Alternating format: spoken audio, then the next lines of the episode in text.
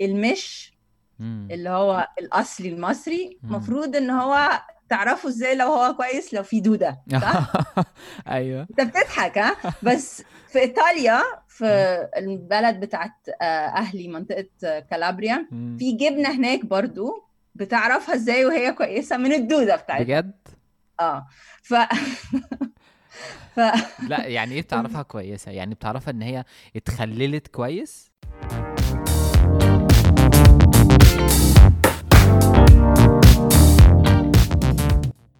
أهلا بيكم في حلقة جديدة من برتقان بودكاست. أنا عبد الرحمن المهدي.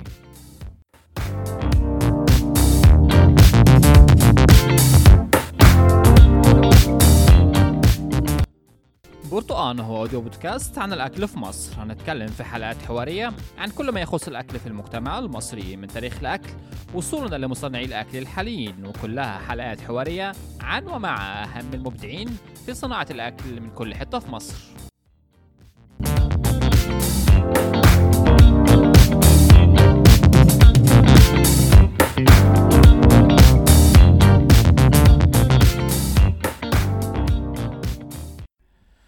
وبالتأكيد الحلقة دي هي متسجلة من خلال الإنترنت.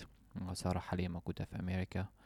آه وبرضو ده دعوة للجميع في البقاء في البيوت.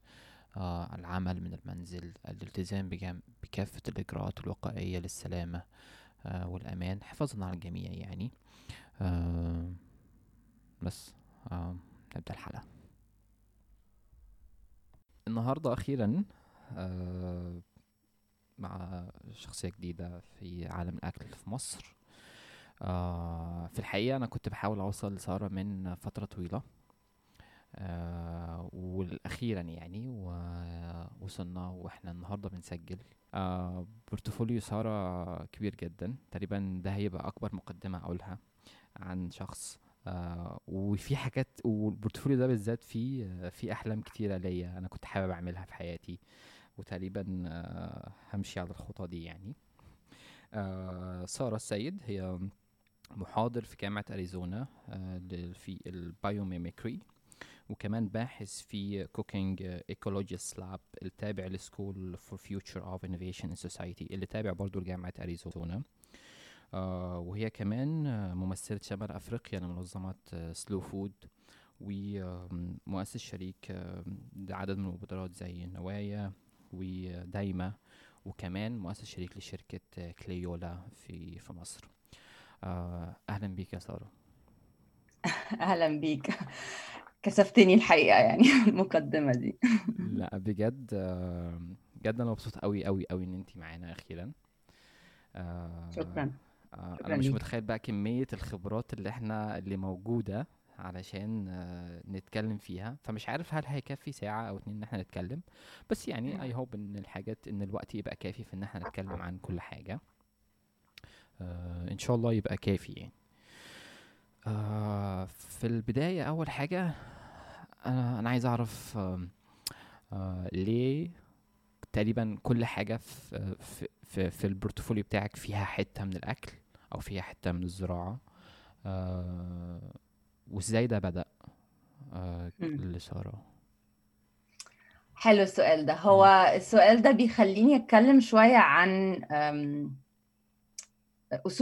Yeah. أنا أصلي أه، مصري ولكن أمي إيطالية أوكي جت مصر من أكتر من 40 سنة أكتر مم. دلوقتي سوري. مش عايزة أقول أرقام بس جت مصر في أواخر السبعينات واتجوزت والدي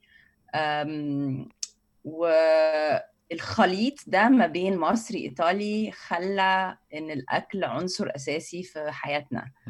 آه، فمن وأنا صغيرة أما كنت بروح أزور جدتي في إيطاليا الله يرحمها كان الحاجة الأساسية إن إحنا بنقعد آه، في المطبخ بنعمل كل حاجة في المطبخ آه، آه. إن كان بقى بنحضر صلصه الطماطم اللي لازم تتخزن من سنة للسنة عشان ده من التقاليد الإيطالية العريقة جدا فكرة إن لازم يبقى في تخزين مخزون كامل لسنة كاملة. لصلصة الطماطم اللي بتستخدم. يوميا في مكرونة. يوميا بجد يعني. هو اللي هو العيش البلدي بتاع بتاع إيطاليا يعني آه. صلصة الطماطم أو بنخبز بقى مع بعض نعمل عيش نعمل مكرونة معجنات مختلفة فأنا كان يعني شق أساسي من حياتي في إيطاليا آه، مع جدتي إن إحنا بنعمل حاجات في المطبخ أو بننزل في الجنينة نجيب بقى التين ونجففه وهكذا. فده الشق الايطالي. الناحية المصري بقى بما إن أمي أصلا عاشقة لل... للأكل والغذاء كنا طول الوقت بقى بن... آه، برضو بن... بنهتم بالأكل البلدي فأمي الإيطالية اللي شكلها إيطالي مش مصري كانت بتنزل سوق الكتكات كل أسبوع تجيب حمام وتجيب ايا كان بقى ال... ال... مم. ال... الخضار والفواكه اللي موجودة الطازة وقعدت كده فترة طويلة جدا لغاية بقى مع الأسواق دي ما بقتش يعني آه، محبذة أوي بقى في. السوبر ماركت الكبيرة بس أنا جزء كبير جدا من حياتي كان إن إحنا عندنا دايما يعني أكل بلدي طول الوقت يعني. في البيت أكل مصري. أكل مصري آه. بس هو كان في خليط يعني كان يوم مثلا عندنا ملوخية بال بالأرانب مثلا يوم التاني في لازانيا فاهم؟ آه. فالاتنين موجودين يعني. آه، okay. وطول عمري بحب بحب الأكل يعني. وبعدين مامتي برضو ليها دور كبير في في في التطورات في حياتي. آه، في 2010 تقريبا آه، عرفتني بمنظمة دولية اسمها Slow Food. Slow Food زي ما انت قدمت آم، بتنشأ في إيطاليا مم. آه، وهي كلمة Slow Food جاية من الغذاء البطيء أو هي تعكس ال fast food تع... تع... يعني تعكس okay. الماكدونالدز والبرجر كينج وال... وال... والشق اللي هو سنس دلوقتي آه. آه. فهي فكرة إن هي حركة هي مش. بس منظمة هي حركة بتحاول تعاكس ال... ال... الأكل اللي ال- ضار كمان يعني مش بس ضار بالصحة بس ضار كمان بال... بالبيئة مم. وتسترجع ما هي أكلات أصلية موجودة حول العالم فهي عرفتني بالمنظمة دي أنا ما كنتش أعرف عنهم أي حاجة مم. و... وابتديت أكتشف إن هو عالم يعني عالم كبير جدا آه، موجود في أنحاء العالم. في ناس بتحاول تسترجع و... و... وتحمي آه، منتجات موجودة حوالين العالم. مم. فأنا كنت في الوقت الحالي شغالة في منظمة هنا في مصر بتشتغل على التعليم البيئي. وكنا بنعمل كل سنة event كبير جدا ليوم العالمي للبيئة. وكان مم. الس- السنة دي اللي أنا بشتغل فيها. الموضوع متعلق بالتنوع البيولوجي أو التنوع مم. الحيوي فأنا فكرت إن ممكن يبقى ظريف إن إحنا نستضيفهم ويجوا حد يجي يتكلم على التنوع البيولوجي أو الحيوي في الأكل مم. على أساس إن ده موضوع كبير جدا فأنا رميت إيميل قلت طبعا محدش هيرد عليا ومحدش هيبعت حد مصري يعني. أكيد يعني المهم بعت إيميل مش بس ردوا عليا بعتوا فعلا خبير في التغذية. جه حضر ال event بتاعنا كان في حديقة الأزهر. آه، event كبير جدا بيحضروا 4 5000 شخص. wow. آه، واتكلم على التنوع البيولوجي من ناحية ال- الأكل والأغذية. ومن هنا بقى آه، قصة حب ما بيني أنا و Slow. Food بدأت. يعني. بقيت من أكتر ال- الناس اللي بتشجعهم. وبدأنا بقى chapter في مصر. وبقى عندنا يعني أنشطة كتيرة جدا متعلقة ب Slow Food بشكل ما. فمش عارفة لو حكيت قصة كافية ولا دخلت في تفاصيل زيادة. لا تمام. آه، أنا بس عايز أعرف آه، انتي منين؟ من مصر؟ آه، أنا أهلي من آه، وسط البلد يعني من السيدة زينب. ف فعلا. مش مش ريفية للأسف مع إني بحس إن أنا من الريف أكتر. بس. آه، أصولي الإيطالي بقى من الريف. يعني أنا آم، جدتي من قرية صغيرة في كالابريا بيصن... كانوا بيصنعوا كل حاجة يعني. مم. الجبنه بتاعتهم اللحوم بتاعتهم بيزرعوا كل حاجة. ف فالناحية هو الشق الريف ممكن عليه الإيطالي كانت أكتر. شبيهة للريف المصري؟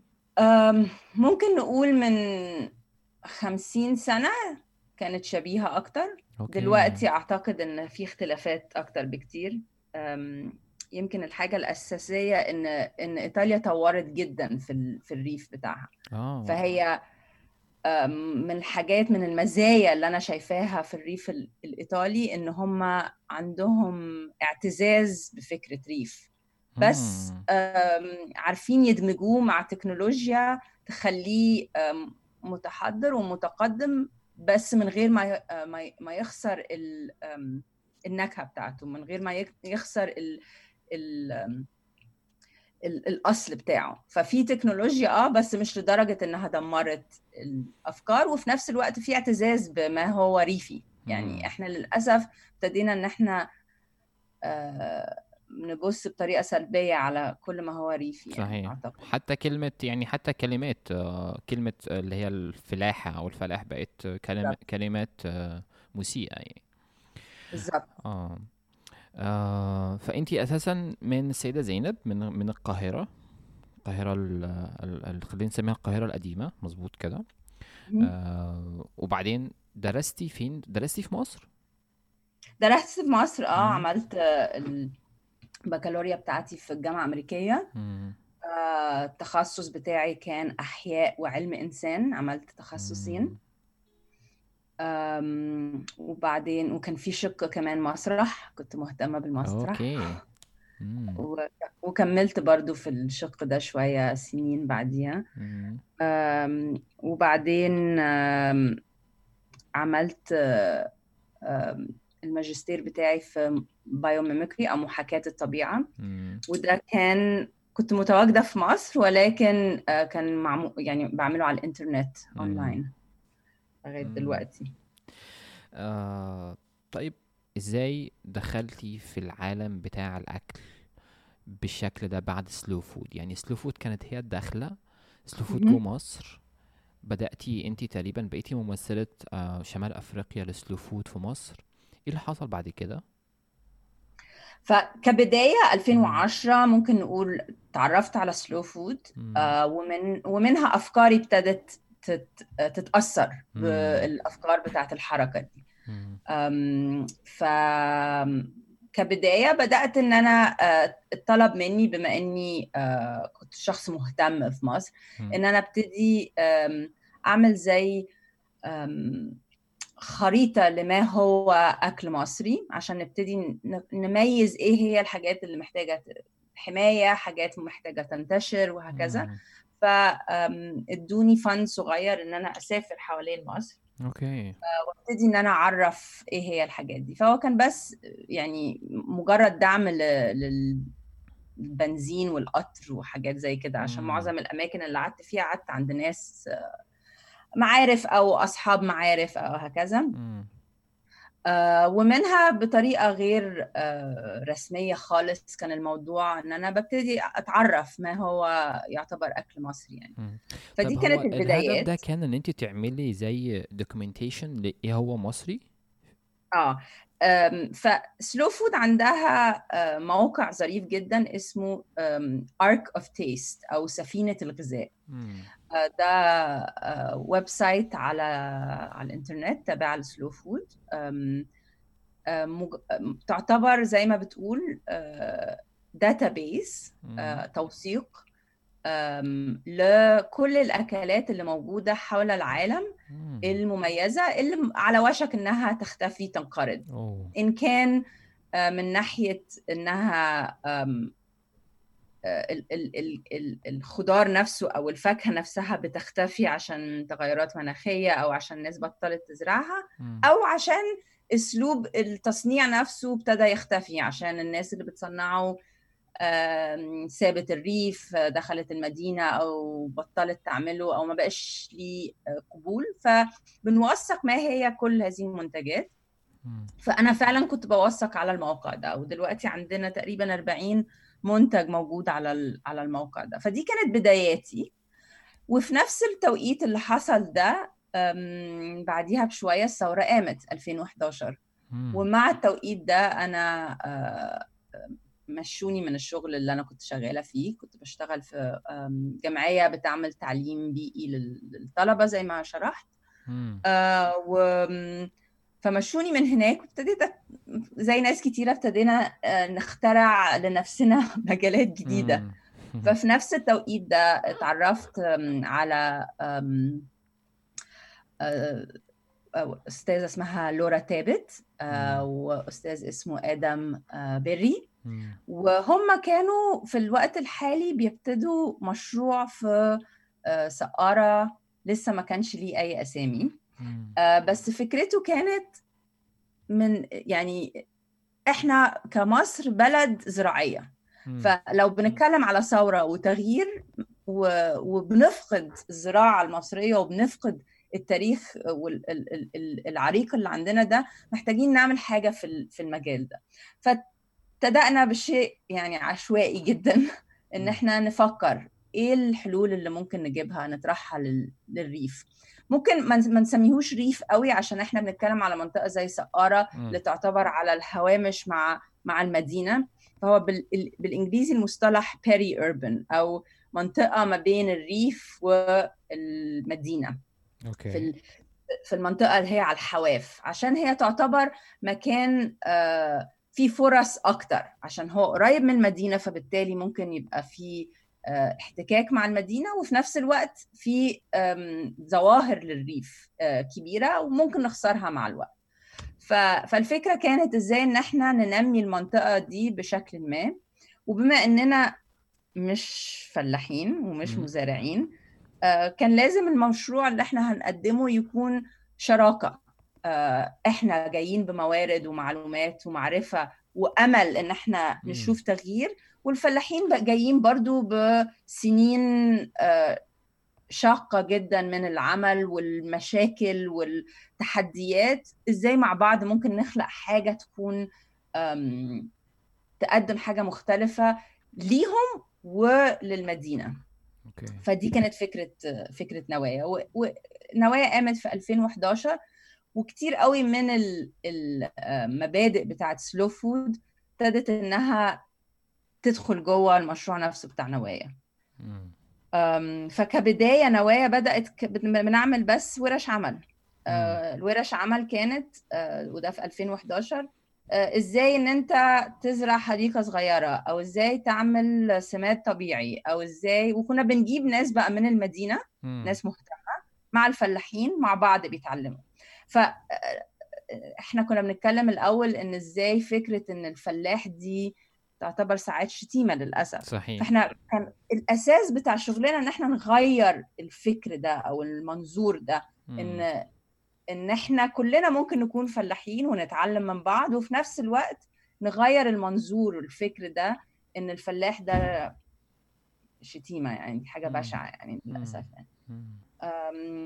فدي كانت فكرة الورش دي وكانت يعني إحنا مش عارفة إزاي بس بسرعة جدا كان عندنا متابعه عالية جدا على الفيسبوك. وناس مهتمة جدا وورش كانت الورش أكيد أنا كنت بسمع عنكم فعلا كنت بسمع عنكم كتير آه. أنا مش عارفة إزاي عشان إحنا ما كانش عندنا فلوس كنا مجرد يعني جهود ذاتية يعني. بس حسينا إن في طلب في احتياج للي إحنا بنتكلم فيه. بس ال ال ال النقطة المحورية كانت إن الريف والزراعة بتعاني فازاي إن إحنا نبدأ في شغل تغيير ده تغيير الفكر ده وتغيير لزراعة ممكن تكون مستدامة أكتر تكون صحية أكتر تكون مم.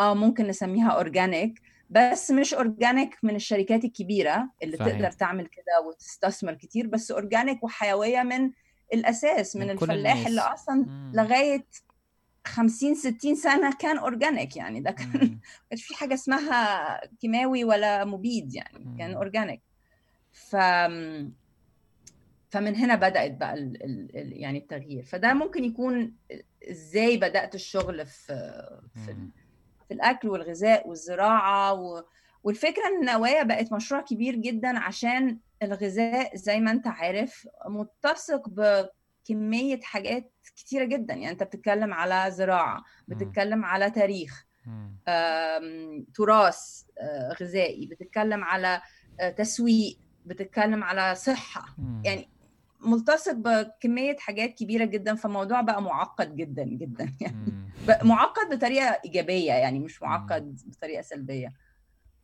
آه طيب هو سلو فود كان بداية رحلتك في إن أنت تلفي مصر؟ آه وأنا دايما من ساعة يعني مع زي ما بيقولوا زي من ساعة ما وعيت على الدنيا وأنا عندي تساؤلات كتيرة قوي عن التنوع البيئي والتنوع ال- تنوع الطعام في مصر. وبسأل إزاي إحنا مش واخدين بالنا من كده؟ أو إزاي إحنا مش بيتقال لنا كده من وإحنا صغيرين؟ آه، أو أو المدارس أو المناهج أو أو مش بيحصل تورز مثلا بتقول لك ده في كذا وفي تنوعات كذا فإحنا مثلا لو بصينا على.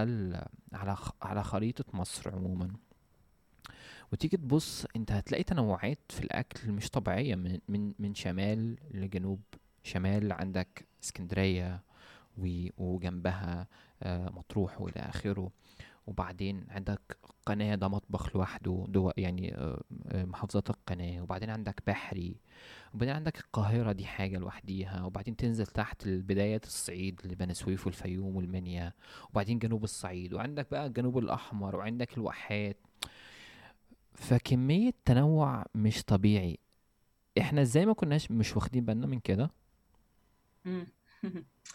طيب أنا هقول لك نظريتي أنا طبعا ده. مش معناه إنها حقيقة. بس أنا اللي أنا شايفاه إن إحنا فكرة إن إحنا يبقى عندنا فخر بما هو ريفي أو بدوي أو سيوي أو ما هو مصري من الناحية دي اللي هي الناحية البلدي من من. الجزء مش دايما بن- بنحب إن إحنا نعتز بيه للأسف يعني مثلا هديك مثال بسيط جدا بيضحكني قوي لو بصيت في الاولمبياد مم. بتلاقي البلاد الأفريقية ما بتروح الأولمبياد دايما لابسة التراث التقليدي بتاع بلدها. إحنا دايما لابسين بدل. بدل. آه دايما. دايما لابسين بدل. غريبة قوي بجد. أوكي. آه، مع إن في تنوع في في هدوم وممكن إن يبقى مثلا ال ال الهدف منها مش إن أنا ألبس بس آه، جلابية آه، فلاحي مم. وبس. يعني ممكن الموضوع يكون ابتكار. يعني إزاي إن أنا أدخل ال fashion design عشان في في يعني في فنانين كتير قوي في الجزء ده مع. ما هو تقليدي. يعني ال- ال- الفكرة مش إن إحنا نقعد في الماضي بس إزاي الماضي والحاضر يندمجوا مع بعض؟ صحيح. إزاي نجيب الحاجتين مع. الاثنين مع بعض؟ والحاجة المميزة قوي عن مصر إن إحنا طول عمرنا من وقت الفراعنة وإحنا في منطقة محورية إحنا ما بين قارة ثلاث قارات. يعني مم. حتى أوروبا تعتبر جزء من يعني قريبين جدا منها آه ف وما بين. آه، شمال آه، أفريقيا وجنوب أفريقيا ما بين بلاد عربية وبلاد أفريقية فإحنا في منطقة محورية مهمة جدا وبالتالي على مدار ال- ال- التاريخ بتاعنا إحنا تأثرنا بالحاجات المختلفة دي. يعني مثلا ما ينفعش إن أي حد يقول لي إن المكرونة بشاميل دي مش حاجة مصري. هي مصري يعني هي آه يعني واحد طب ما إزاي بيفكر فيها إزاي بيقول لا دي مش حاجة مصري مصري؟ بس هي بقت مصري فاهم؟ إزاي إيه؟ بتقولي إن هو مصري؟ يعني ليه بتقولي إن هي مصرية؟ هي مصرية عشان إحنا حورناها يعني مم. حورناها ب... ب... بال... بال... آه، بالخلطات بتاعتنا. وهي أنا أفتكر دي من الحاجات المميزة عن مصر. يعني الدكتوره هالة بركات بتتكلم على الموضوع ده مم. إن إن الأكل المصري اتأثر من ثقافات كتيرة عشان على مدار ال- العصور بتاعتنا إحنا دخل لنا يعني إن كان فرنسويين وإنجليز. والعثمان و... يعني إحنا تأثرنا بحاجات كتيرة والجمال في مصر إن إحنا بناخد الموضوع ده ونروح مطلعينه بشكل مختلف. فاهم قصدي مم. فاللي أنا بحاول أوصل له واللي أنا شايفة إن هو ممكن يكون ميزة ل- لأكلنا هو فكرة إن أنا إزاي أشوف إيه هو الاصلي بتاعي وإزاي أدمجه مع ما هو جديد وأعمل حاجة مصرية بتاعتي صحيح. فالمكرونة بشاميل اللي في مصر ملهاش أي دعوة بأي مكرونة عمري أكلتها في إيطاليا ملهاش أي دعوة. مم. مسبكة بطريقة مختلفة طعمها يعني هي دسمة آه بس هي طعمها مصري ما ينفعش تتقال مم. عليها هي طعمها مصري بجد آه فعلا. فاهم قصدي؟ فهي آه هي دي النقطة إن أنا دي حلاوتنا يعني. دي شطارتنا إن إحنا بنقدر نعمل الحاجات دي. بس الاختلاف هو إن إحنا مع الوقت ابتدينا نفقد المصري. يعني. بدل ما الحاجات زي الكشك وحب العزيز والنب والجميز والحاجات دي تكمل معانا وتدخل في في ما هو معاصر ابتدينا نفقدها ونقول لأ إحنا دلوقتي عايزين بس الهمبرجر عايزين عايزين السوشي. عايزين ما هو خارجي طب أنا؟ ممكن أسأل سؤال تاني الناس اللي على الصعيد الآخر الرد هيبقى إيه الرد هيبقى هيتقال إن هو يا جماعة سيبكوا بقى من القومية والناشوناليزم دي والكلام ده وسيبكوا إحنا دلوقتي في وقت حداثة ومش والقصص دي كلها. وباجي أفكر وأقول إن هو إيه اللي فيها مثلا لو أنا نسيت إن أنا مصري؟ إحنا المفروض إن إحنا نبقى في عالم مفتوح ونبقى في عولمه والكلام ده كله. مش ده بيتقال دلوقتي؟ أكيد. امم وعندي رد ليه. كذا حاجة. آه، اولا آه آه، إحنا في عالم عولمة وده. بالظبط اللي أنا بتكلم على إن إحنا ممكن نكون نموذج لما هي العولمه عولمة في الشكل ده بمعنى أنت ما يعني من أحلى الحاجات اللي موجودة في العالم هي التنوع يعني. مثلا هدي مثال بسيط أنت لو بصيت على آه، نوعيات ال- ال- الطماطم اللي موجودة في العالم. ما هياش بس طماطم لونها أحمر ومدورة. وبس في بتاع 10 يعني تقريبا 3000 نوع طماطم مختلف. ياه. وبيجوا أسود وأزرق وأصفر وبرتقاني وأحمر بيجوا في أل- ألوان مختلفة وأحجام مختلفة. العالم اللي إحنا فيه متنوع والتنوع ده بيدي آه، مزايا كتيرة جدا. اولا بيخليك إن أنت تستحمل تغيرات مناخية كتير بيخلي الأطعمة طعمها أح... يعني التنوع بيدي حيوية رهيبة. التنوع ده بيجي من إيه بيجي من خليط بتجيب طماطماية لونها أحمر مع واحدة سودا تخلطهم مع بعض هيدوك لون تاني. هيدوك لون آه، أحمر من جوه وأسود من بره.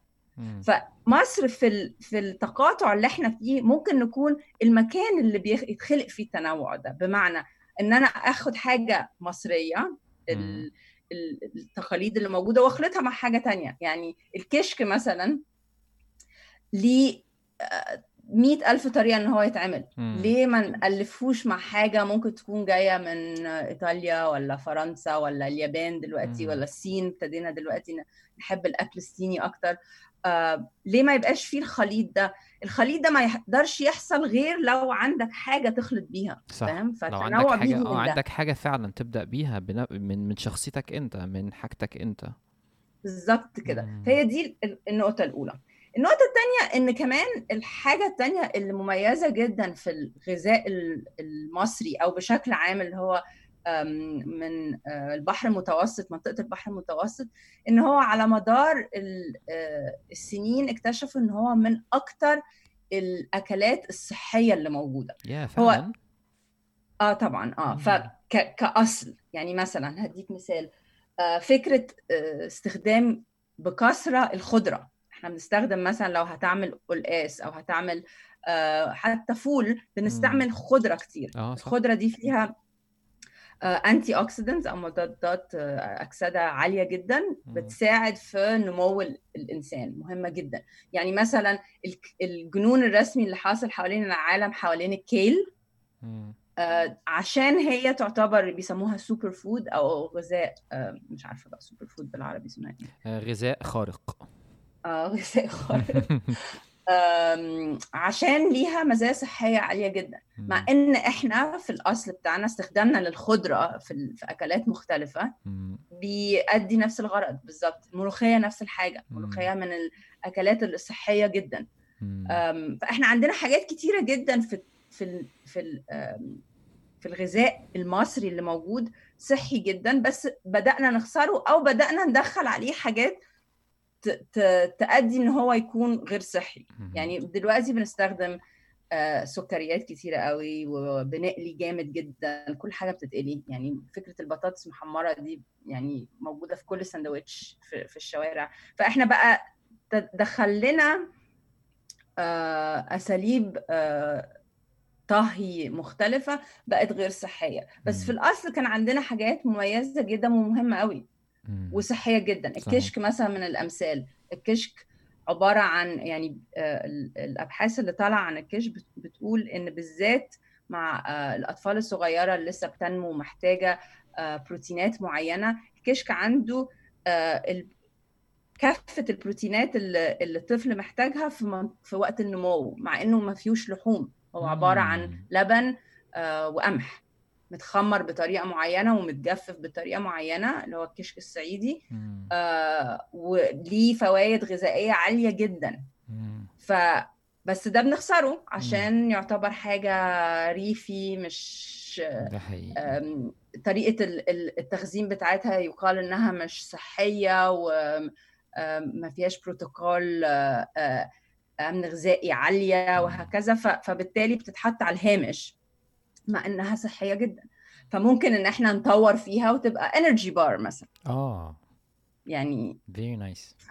ففي في إمكانية إنها تتطور. يمكن مم. طريقتها دلوقتي ما هياش أمثل حاجة إنها كل الناس تبقى آه، بتستخدمها بس ممكن نبتدي نطور فيها. يعني هي دي فكرة التنوع اللي أنا بتكلم عنها.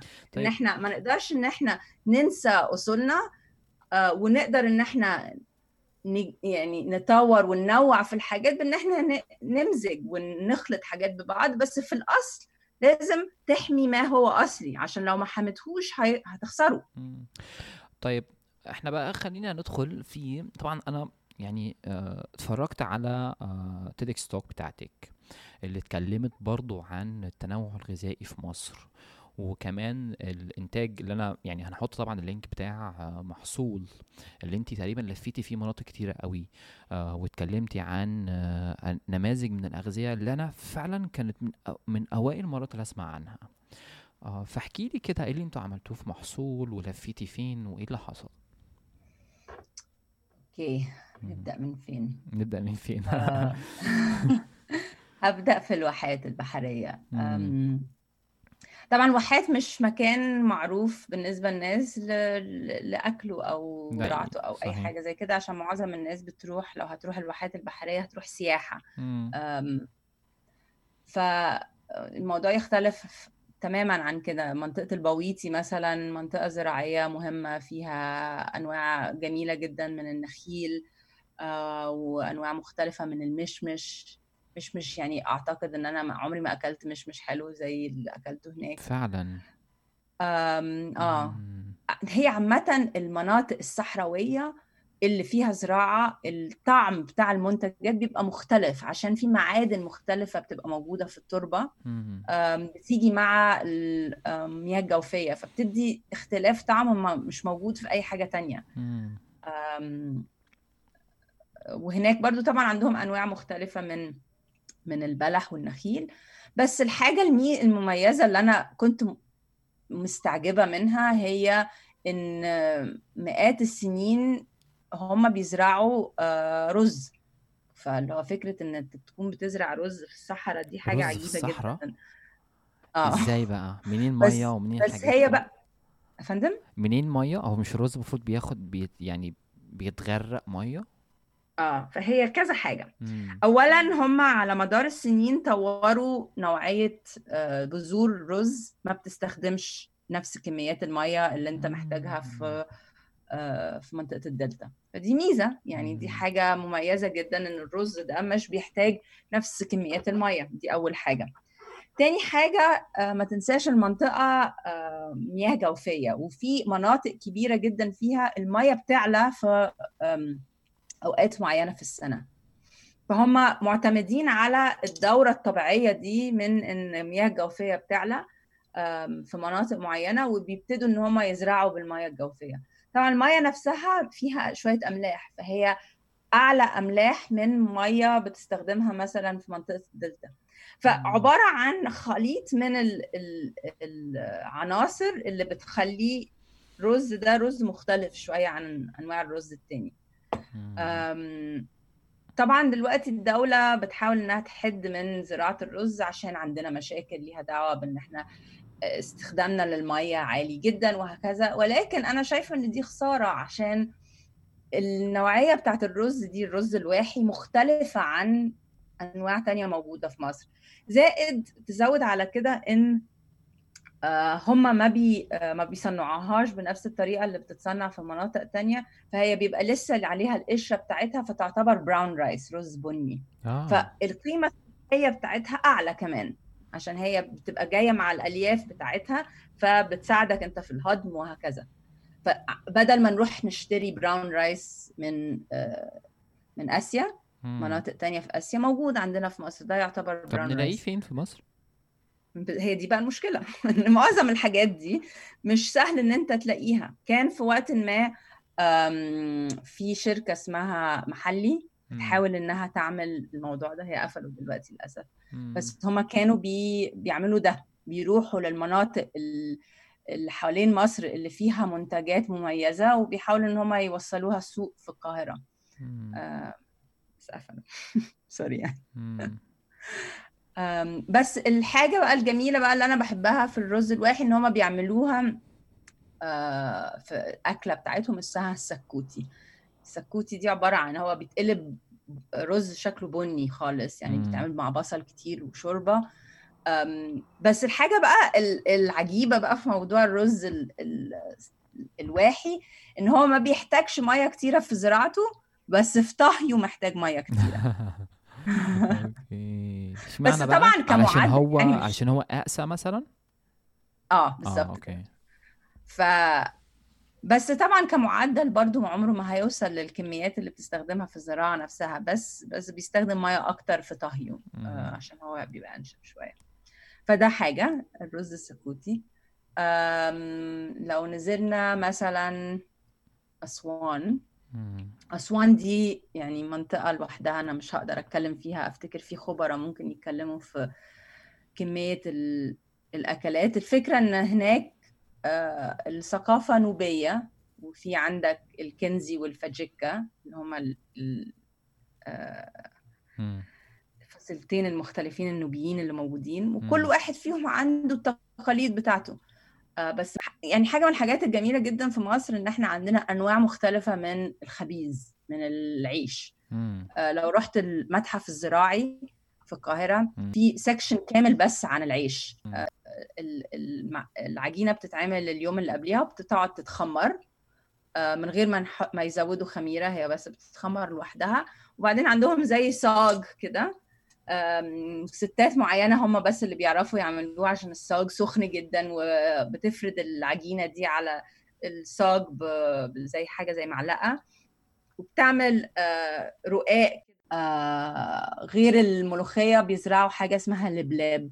عبارة مم. عن اشرحه إزاي. ممكن يتقال عليه شكله زي مثلا البسلة والفاصوليا مثلا. فاصوليا هي اللبلاب ده هو نوع نبات إحنا مش مش عارفينه؟ آه نوع نبات موجود في أسوان. الناس في أسوان كلها عارفينه. بياخدوا منه الورق ينشفوه يستخدموه زي الملوخية عندهم. آه، وال وال آه، واللبلاب نفسه بيتاكل زي البسلة شوية يتعمل في شوربة في حاجات زي كده. فدي حاجات موجودة عشان البيئة بتاعتهم بت- بتسمح لحاجات معينة تبقى مزروعة موجودة هناك. فبيستخدموها بطريقتهم. فوصفات ال- ال- النوبي كتيرة جدا يعني أنا أنا مش يعني. بس عمرك ما هتدخل مطعم في أسوان مع إنها منطقة سح- سياحية تاكل فتي أو تاكل جاكوت أو تاكل لبلاب عمرك ما هيحصل. يعني مع إن السياحة كبيرة جدا هناك وعندك مطاعم كتيرة وعندك طيب ليه كده؟ علشان إن نفس بقى الموضوع التاني اللي إحنا ما. عندناش الاعتزاز بما هو أكل مصري أنت لو دخلت أي مطاعم مطاعم الكبيره هتلاقي نفس الأكل اللي هو الاكل الإيطالي ال continental breakfast الحاجات اللي هي آه، حاسين إن الناس هتاكلها مع إن. لما حد بيسافر بيبقى غالبا عايز عايز يجرب ياكل حاجة أهل جديدة البلد مم. بالظبط في طبعا مشكلة كمان إن أنت ما عندكش أم، سلسلة صحية آمنة من إزاي المنتجات دي ممكن تتصنع. فهو المعتقد إن أنت هتجيب آه، الجبن المعلبة وهكذا من آه، مصانع مفروض موثوق فيها. مم. لو أنا عايزة أشتري الم- المنتجات دي اللي هو الفتي مثلا هيجي من فين؟ هل في مصنع فتي مثلا أو في مكان آمن آه، لتصنيع الفتي. فهي فكرة كمان ال- الأمن الغذائي من ناحية إن هو يكون آه، يعني في في مواصفات ال- الصحية ال- الدولية مطابقة. دي دي دي من الصعو- الصعوبات اللي غالبا المنتجات المحلية البلدي ما بتقدرش إنها توصل لها. وده كمان من الشغل اللي إحنا بنحاول نعمله مع نوايا إن إحنا إزاي إن المطبخ الريفي يبقى آه، مطابق مواصفات صحية مصرية وعالمية. طب أنتوا بتشتغلوا مع مين في كده؟ آه، إحنا في الوقت الحالي نوايا زي ما قلت هي لسه مجرد مشروع موجود في منطقة السقاره. بنشتغل مع سيدات هناك. هوصل لك ليه بعد ما احكي القصة الطويلة بتاعت مم. فاحنا مثلا دلوقتي بقينا في أسوان. طلعنا فوق في الصعيد بقى شوية آه، إدفو وقنا منطقة قنا في حاجة مميزة جدا في المناطق دي هي الزيوت المستخلصة. دي. عبارة عن صناعة صغيرة محلية. أعتقد إن ممكن نقول عليها ع- قدامها كم سنة وتختفي تماما. ياه. تماما آه. في يعني ال- ال- المستخلصات الزيوت دي تعتبر من التقاليد القديمة جدا. ممكن ترجع لوقت الفراعنة. أنت غالبا لو رحت القرية الفرعونية هتلاقيهم بي. بيستخلصوا زيوت مختلفة بس كعطور بس استخلاص الزيوت زي مثلا زيت بذور الخس أو ال- ال- خندل أو ال- إيه تاني كل حاجة ممكن تتخيلها يعني كل ال- البذور اللي موجودة بيستخلصوا منها الزيوت عشان ليها اولا مزايا صحية مختلفة مم.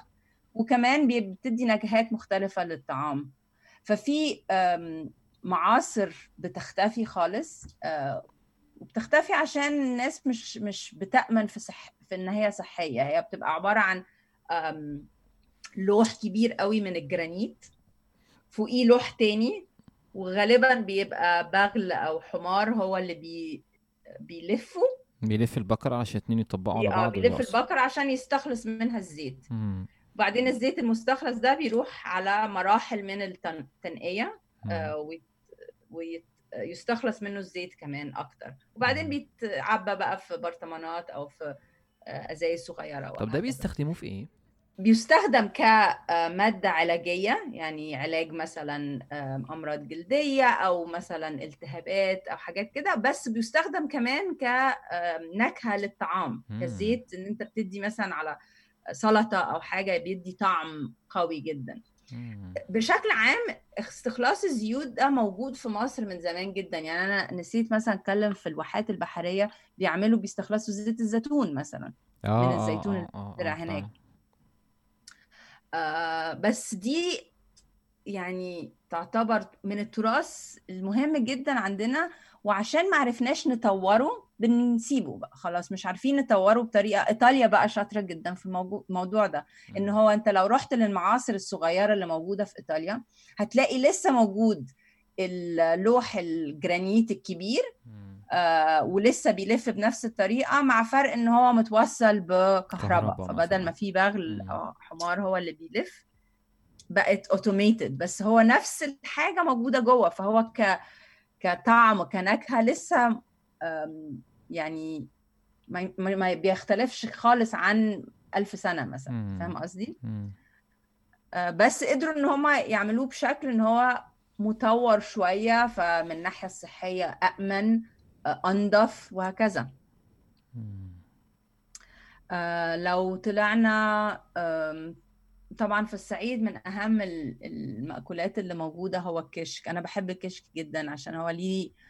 قصص رهيبة. أنا من ياوي باي ذا واي فالكشك آه، عندنا فعلاً. آه تقليد آه كبير يعني.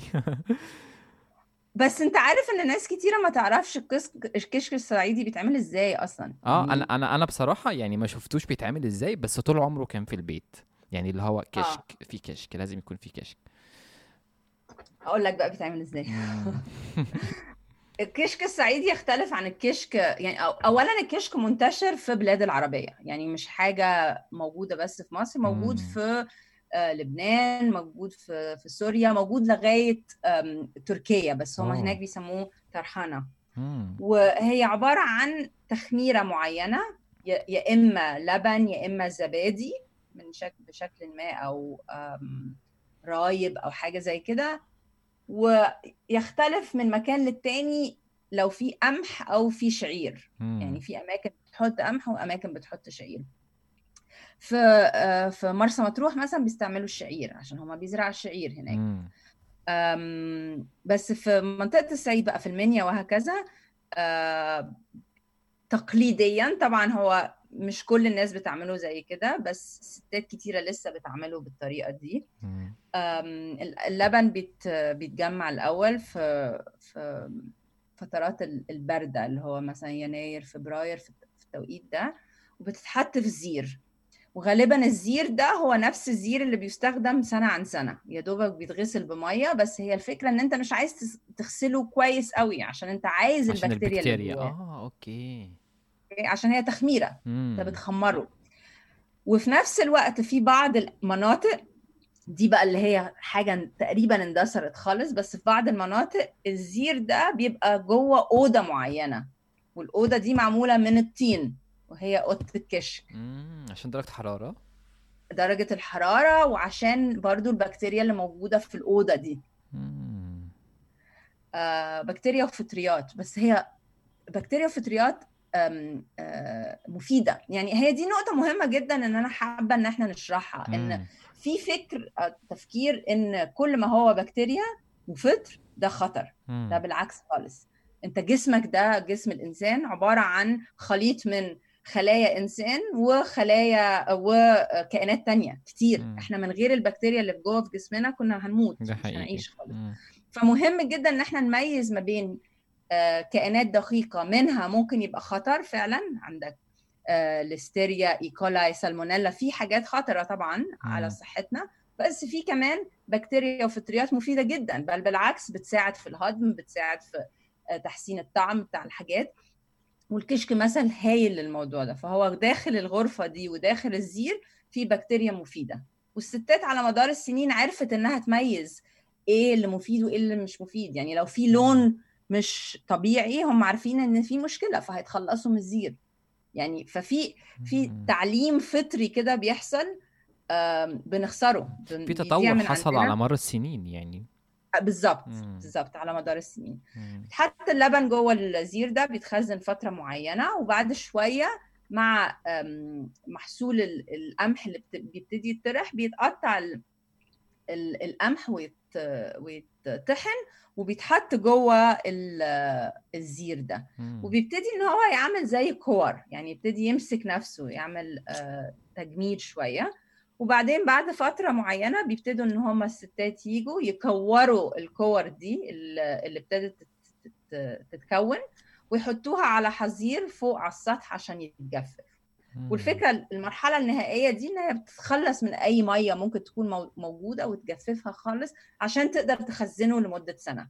ودي من أجمل الإبداعات. أنا بالنسبة لي دي تكنولوجيا. تكنولوجيا آه، هايلة جدا إن أنت. تقدر في منطقة ما فيهاش كهرباء ما فيهاش ثلاجات ما فيهاش كل الحاجات دي إن أنت تخزن منتج جودة عالية جدا بروتين عالي قوي وتخزنه لمدة سنة وتقدر تستخدمه بقى في أكلات كتيرة مم. تعمله بالبيض مع الفول يتاكل بس هو مع شوية لبن يتاكل ناشف وهكذا. فاهم قصدي. فاختراع رهيب الكشك ده. إحنا معظمنا نعرف الكشك ان انت بتروح تشتريه من السوبر ماركت زي ما هو بس جاف كده عبارة عن بودرة. بس بس الكشك الصعيدي يختلف. يعني في في المراحل الكتيرة دي في تصنيعه. إيه تاني؟ كان في كان في انت كنت اتكلمتي عن ال عن الفراخ الفيومي. امم صح. وأنا عندي قصة آه. مع الفراخ الفيومي صغيرة يعني. أنا كنت لما رحت الفيوم أنا فعلا أحلى أحلى فراخ أكلتها في حياتي كانت في الفيوم. وإلى الآن أنا مش واجد لم أجد تفسير بس كان طعمها حلو قوي ومش عارف ألاقيها. في أي مكان فمش عارف إيه إيه الفكرة في كده بقى هشرح لك الفراخ. الفيومي دي برضو قصة كبيرة جدا مم. مبدئيا الفراخ أصلها آه، شرق شرق آسيا وممكن نقول من 4000 سنة تقريبا مم. ابتدت مع مع التجارة مع المناطق دي آه، إن على السفن على المراكب على آه، القافلات آه، نوعية من الفراخ اللي هي الأصلية مم. آه، اللي هي بتختلف خالص عن الشكل اللي موجود دلوقتي اسمها جيني فاول مم. تتعلق تقعد تتشبك في حاجة تسافر مع الناس وهكذا مم. فوصل لنا على مدار السنين نوعية فراخ اللي هي اسمها فراخ بجاوي بقت منتشرة في- في في مصر بس هي فكرة الفراخ البجاوي هي ممكن يتقال عليها من الأصول بتاعة الفراخ فهي ليها ال ال ال الجينات بتاعتها عندها قوة استحمال عالية جدا وقوة تحمل على تغيرات مناخية مختلفة و شرسة يعني فاهم؟ فرخة شرسة. فبس هي مهمة جدا عشان هي من الأصول اللي موجودة. فبالتالي لما تبتدي إن أنت تجوز فراخ عليها بتقدر تخلق نوعيات مميزة جدا. فهي دي الفكرة في إن أنت يبقى عندك السيد ستوك أو يبقى عندك البذور أو في الحالة دي الفراخ آه، الأصلية إن أنت تقدر تعمل تخلطها مع حاجات تانية عشان تخلق فصائل مهمة موجودة. ففي الفيوم من حسن حظهم عندهم مركز بحثي هناك تقريبا بدأ في السبعينات وبدأ في السبعينات عشان الملكة بتاعت الدنمارك تقريبا جت مصر وعملت زيك راحت أكلت آه، فراخ فيومي وانبهرت من الطعم فعلا آه. آه. انبهرت منها واكتشفت أو مش اكتشفت ابتدت بقى تحقق في الموضوع وفهمت إن في حاجة اسمها فراخ فيومي أو بجاوي وإنها محتاجة إنها تتحمي فاتعمل مركز حماية السلالات السلالات المختلفة في الفيوم بفكرة إن هو يكون مكان بحثي يبقى في خليط ما بين السلالات المختلفة بس مع الأساس إن البجاوي أو الفيومي تبقى السلالة الأصلية اللي بيحموها. اتعمل المركز البحثي آه، بفكرة إن هو يحمي السلالات المختلفة فبالتالي آه، الفيوم بقت منطقة مهمة في إن إحنا نحمي السلالات المختلفة وبيعملوا فيها خليط ما بين حاجات يعني السلالة دي وسلالات تانية. سلالات تانية بلدي. بس هي الفكرة بقى في الفراخ البجاوي أو الفيومي هي أصلها إن هي بتطلع من أحسن أنواع البيض. فأنت لو عايز تاكل بيض آه، حلو هو الفيومي أحسن بيض. من ناحية اللحمة هي اللحمة بتاعتها قليلة. فهي السبب إن هي مش منتشرة إن هي مش فرخة كبيرة. هي كانت صغيرة يعني فعلا كانت حاجات صغيرة آه. فالناس كتيرة قوي ما بتحبذهاش فعشان كده ساعات بيخلطوها مع سلالات تانية عشان يبقى لحمتها أكبر. وحتى السلالة التانية دي هتبقى برضو طعمها حلو بس مش هتبقى بقى زي الحاجات التانية اللي موجودة في السوق اللي جاية من البرازيل وإلى آه، آخره. عشان مليانة لحمة. بالظبط. بس كطعم ونكهة حلوة جدا. عشان كده كتير جدا إن الفراخ الفيومي أو البجاوي بتستخدم أكتر في إن أنت تعمل منها شوربة عشان بتقدر إنها تطلع flavor أو نكهة قوية جدا. من خلالها بقى ممكن تعمل حاجات كتيرة جدا. شيفات مختلفة كتير اشتغلوا معانا في نوايا. كان ده الأساس بتاع شغلهم اللي هو يقلبوها آه، شوربة ويستخدموا الشوربة دي في أكلات مختلفة كتير. عشان المشكلة إن الناس متعودة على كمية لحمة معينة في الفراخ. فعشان كده مش قادرين مش مفيش قبول عليها عالي يعني. مش هتبقى مش هتبقى فرخة موجودة في بيتك كل يوم فاهم؟ ممكن هتاكلها زي ما انت قلت مرة كل فين وفين وهكذا بس مش هتبقى الحاجة اللي انت تروح تشتريها من السوبر ماركت يعني. هو عموما الفيوم أنا بحس دايما إن هي فريدة من نوعها في حاجات كتيرة قوي آه سواء موقعها الجغرافي أكيد مديها مميزات معينة إن هي متطرفة شوية. آه وحاجات كتيرة يعني.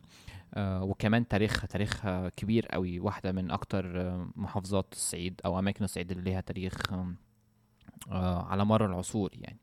آه فممكن تكون ليها أسباب في إنها تطورت في حاجات كتيرة يعني. ده أكيد. مم. وحاجة تانية إن الفيوم كمان النهاردة فيها مبادرات كتيرة جدا في دمج آه، فكرة الزراعة آه، البيئية أو المستدامة مع السياحة. ففي آه. فكرة ال ال ال في طبعا السياحة البيئية بس في كمان السياحة الزراعية اللي هم مركزين فيها. منطقة تونس مثلا اللي هي خارج فيوم شوية فيها إمكانية إن أنت تروح وتعيش الريف أكتر. ما أنت بتعيش سياحة مثلا زي المعابد أو أو إن أنت تروح البحر أو حاجة زي كده. فهم بيحاولوا إن هم يدمجوا الحاجات دي وفي فعلا كذا شركة كمان شغالة على زراعات آه، بيولوجية أو organic عشان يبقى هم واخدين يعني الميزة دي حوالين مصر يعني. فطبعا بالتالي بيجي معاها كمان هت... طب هتاكل إيه؟ لازم هتبقى بتاكل أكل ريفي. فبالتالي الفراخ الفيومي منتشره وانواع الحمام المختلفة و والخضروات بشكل عام المزروعة كلها طعمها مختلف عشان مزروعة بدون كيماويات ومبيدات وهكذا. طب نطلع فوق الفيوم؟ ممكن نطلع لسينا. سينا بقى منطقة برضو مميزة جدا. أعتقد أن اللي يميز سي... آه، سي... آه، سينا شبه جزيرة سينا هي الأعشاب الطبية والعطرية اللي موجودة. ف لو رحت منطقة سانت كاترين آه، مليئة يعني بالذات دلوقتي بعد الأمطار اللي نزلت السنة دي هتبقى مليئة من النباتات الطبية والعطرية والحاجة الميزة الجميلة في النباتات دي إن هي آه، ليها استخدام طبي عادة يعني بيبقى في حد عارف إزاي تستخدم طبي بس برضو ليها استخدام في في الغذاء في الأكل. فمثلا طول ما أنت قاعد مع بدو هيبقوا بيشربوا نوع من أنواع الشاي اسمه الربل والرابل عبارة عن حاجة زي مثلا آه، شبيه شوية بالكاموميل. وبيبقى مزروع موجود أو مش مزروع بيطلع آه، رباني يعني في المناطق اللي هي بتجمع المية شوية تبقى تحت في الوديان آه، ولونه أصفر. ده برضو من الحاجات الجميلة اللي موجودة. وبعدين إيه تاني؟ حبق. برضو يشبه النعناع برضو آه، شاي بيتشرب. فهو في أنواع مختلفة من الحاجات اللي هي بتتشرب. مرمرية الربل الحبق كل دي حاجات أنواع من الشاي. فهو طول ما هو قاعد بي بيشرب فيها بدل ال... بدل أنا الشاي أنا عندي سؤال بخصوص سينا. أفندم؟ أنا عندي حاجة يعني سؤال بخصوص سينا. آه هي ظاهرة يعني. أنا شايف إن إن الأعشاب السنوية هي ممكن تكون آه، المجتمع تعرف عليها أكتر من أي منطقة تانية. يعني أنا عارف أغلب يعني كلنا عارفين الحبق والكاموم وأغلب الحاجات اللي أنت بتقوليها إحنا عارفينها وبنحاول أغلب الناس بيحاولوا إن هم يجيبوها. آه ليه ليه حصل كده؟ هل في أي حاجة خلت؟ أعتقد إن ده يرجع لكذا حاجة. اولا مبدئيا أعتقد البدو بتوع سيوة آه، بتوع سينا قصدي فخورين جدا من ثقافتهم. يمكن ده يرجع لفكرة إن هم فترة كانوا في مصر وجزء من حياتهم كانوا في إسرائيل ففي فكرة التشتت آه، ما بين الثقافات المختلفة خلتهم إن هم يعتزوا أكتر بما هي ثقافتهم هم. أنا ولا مصري ولا إسرائيلي أنا بدوي سيناوي فاهم قصدي؟ ففي جزء كبير جدا أعتقد إن هم نفسهم عندهم فخر واعتزاز كبير جدا بثقافتهم. آه ودي حاجة أنا شايفة إنها حاجة جميلة يعني. فأنت عندك لو بالذات في سانت كاترين لو رحت سانت كاترين هتلاقي إن هناك آه، فكرة الحدائق الصغيرة اللي هي بيسموها كارم آه مهمة جدا في ثقافتهم. حتى لغاية النهارده مع كل التغيرات اللي بتحصل حوالين مصر وإن الناس مش آه مهتمة قوي بالزراعة زي الأول بس إن كل أسرة يبقى ليها كرم بتاعها دي مهمة جدا. فبينموا فيها الأشجار المختلفة إن كان اللوز أو المشمش أو آه، السفرجل أو كل الأنواع المختلفة اللي مش بنشوفها في حتت تانية كتير موجودة عندهم. زائد بقى الأعشاب العطرية والطبية اللي موجودة اللي بتطلع لوحدها كمان معظمها يعني ما حدش بيزرعها. فدي أول حاجة أنا أفتكر إن في شوية اعتزاز بما هو بدوي وهو بيعزم عليك. يعني أنت لو رحت بيت بدوي هو أول حاجة هيطلعها مش عصير البرتقال ولا كوكاكولا هيطلع لك ربل. يعني هي دي الفكرة إن هو معتز بال بما هو بدوي. فدي حاجة. تاني حاجة إن أعتقد نوعية السياحة اللي بتروح سينا مهتمة أكتر يعني. مش كل الناس بتروح سانت كاترين أو نويبع أو دهب فهي مهتمة أكتر بما هو أصلي في البلد ده فبيرجع بأفكار بيرجع للقاهرة يعرف ناس تانية وهكذا أعتقد إن ممكن الحاجتين دول. بس ده يعني ده تفسيري أنا للموضوع. ممكن لا هو. بصراحة أنا يعني حاسس إن هو الموضوع يعني اللي أنت بتقوليه منطقي إن فعلا ما فيش ناس كتير قوي بتروح سين يعني اللي بيروح مثلا جنوب سيناء شرم الشيخ والحاجات دي هم بيروحوا علشان البحر يعني إنما الناس اللي بتروح آه، آه، سينا كجبال كسانت كاترين وال- والحتت دي كلها هم فعلا بيروحوا علشان بيحاولوا يدوروا على ال- الأصلية ال- الأصل مم. يعني آه من الحاجات المهمة. برضو في في سانت كاترين هي العسل عسل ال- الجبلي هناك. آه، مشهور قوي برضو جدا العسل الجبلي في. مصر والناس كلها بت بت بتحبه هقول لك بص حاجة ت- سبب ثالث أفتكر إن. في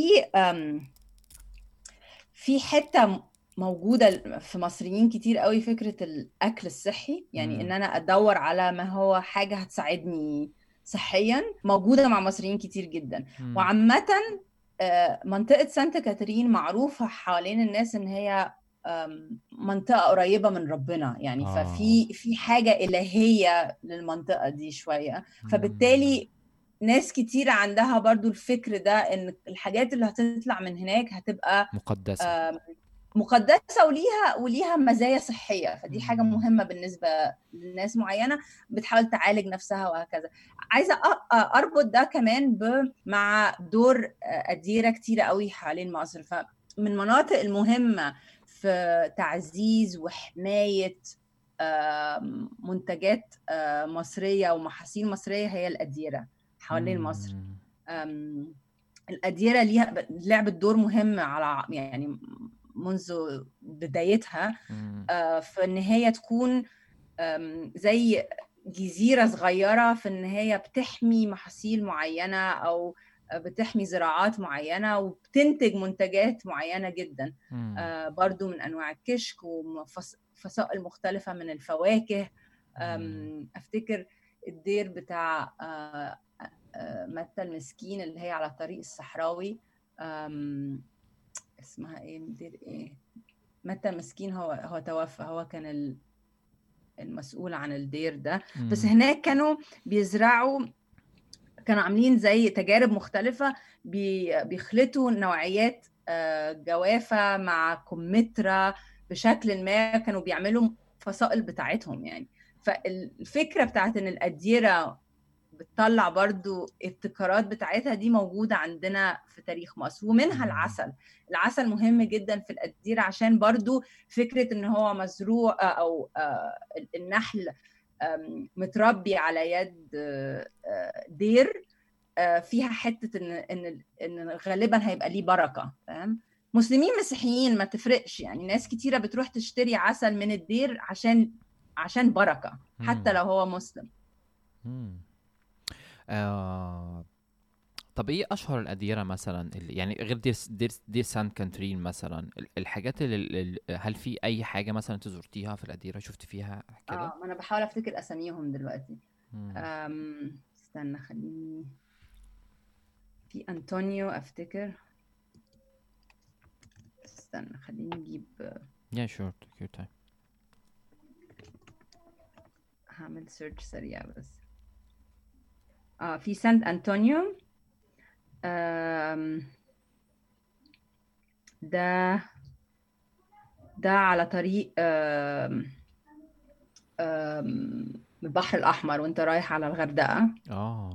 وبعدين آه، الدير اللي أنا بتكلم عليه الأول اللي هو آم، متى المسكين كان اسمه آه، دير آه، مكاريوس وده مم. كان في منطقة وادي النطرون. هناك برضو كانوا بيستخلصوا ز- ال- الملح النطرون ويستخدموه برضو في في تجفيف لحوم مختلفة مثلا. إن هم برضو كان بالنسبة لهم كان مهم قوي إن هم يحتفظوا بالحاجات لفترات طويلة. إن هم كانوا بيعيشوا هناك مش بيطلعوا كتير بره صح؟ بالظبط. آه. وبعدين ناس بتروح لهم يعني في. مثلا ناس بتروح تشتري من ال- الأديرة المختلفة وده يعتبر من الطريقة اللي هم الأديرة بتقدر تست... تعيش إنها بتبيع منتجات. آه. ده الاقتصاد بتاعهم المحلي يعني. ففي أديرة في كل حتة وبيبقى ليها آه، معروفة يعني ما بين الناس اللي هو المكان ده بيصنع زبدة مثلا آه، الدير ده الزبدة بتاعته مميزة أو العسل بتاعه مميز أو الجبنة بتاعته مميزة وهكذا. لو طلعنا بقى فوق أكتر آه. أنا ما سافرتش في منطقة الدلتا خالص. آه. مع إن في منطقة الدلتا طبعا في المعروف جدا هي الجبن المختلفه آه عندك الجبنه آه، القريش والجبنة الدمياطي. فالجبن برضو حاجة مميزة عشان بلاد عربية قليلة جدا اللي عندها جبن. يعني مش عارفة لو المناخ ولا إيه بس مصر من البلاد القليلة اللي هي آه، في إن كان شبه الجزيره العربية أو في شمال أفريقيا اللي عندها أنواع مختلفة من الجبن مع إن شبه الجزيره العربيه كان كان ال كان ال يعني كان الدايت بتاعهم كان الأكل لبن. بتاعهم لبن على طول يعني فكان عندهم لبن كتير لا قوي اللبن حاجة بس الجب الجبنه تصنيعها فده مم. مختلف اللبن مم. مهم جدا مم. وممكن تقول مثلا الرايب مهم مم. بس مش المستخلصات التانية مش بقى الجبنة اللي هي زي القريشة والدمياطي أو جبن ناشفة. إحنا نعتبر تقريبا الوحيدين اللي عندنا جبنة ناشفة اللي هي الجبنة الرومي. آه الجبنة الرومي آه أصلها فين في مصر؟ برضو من منطقة الدلتا. okay.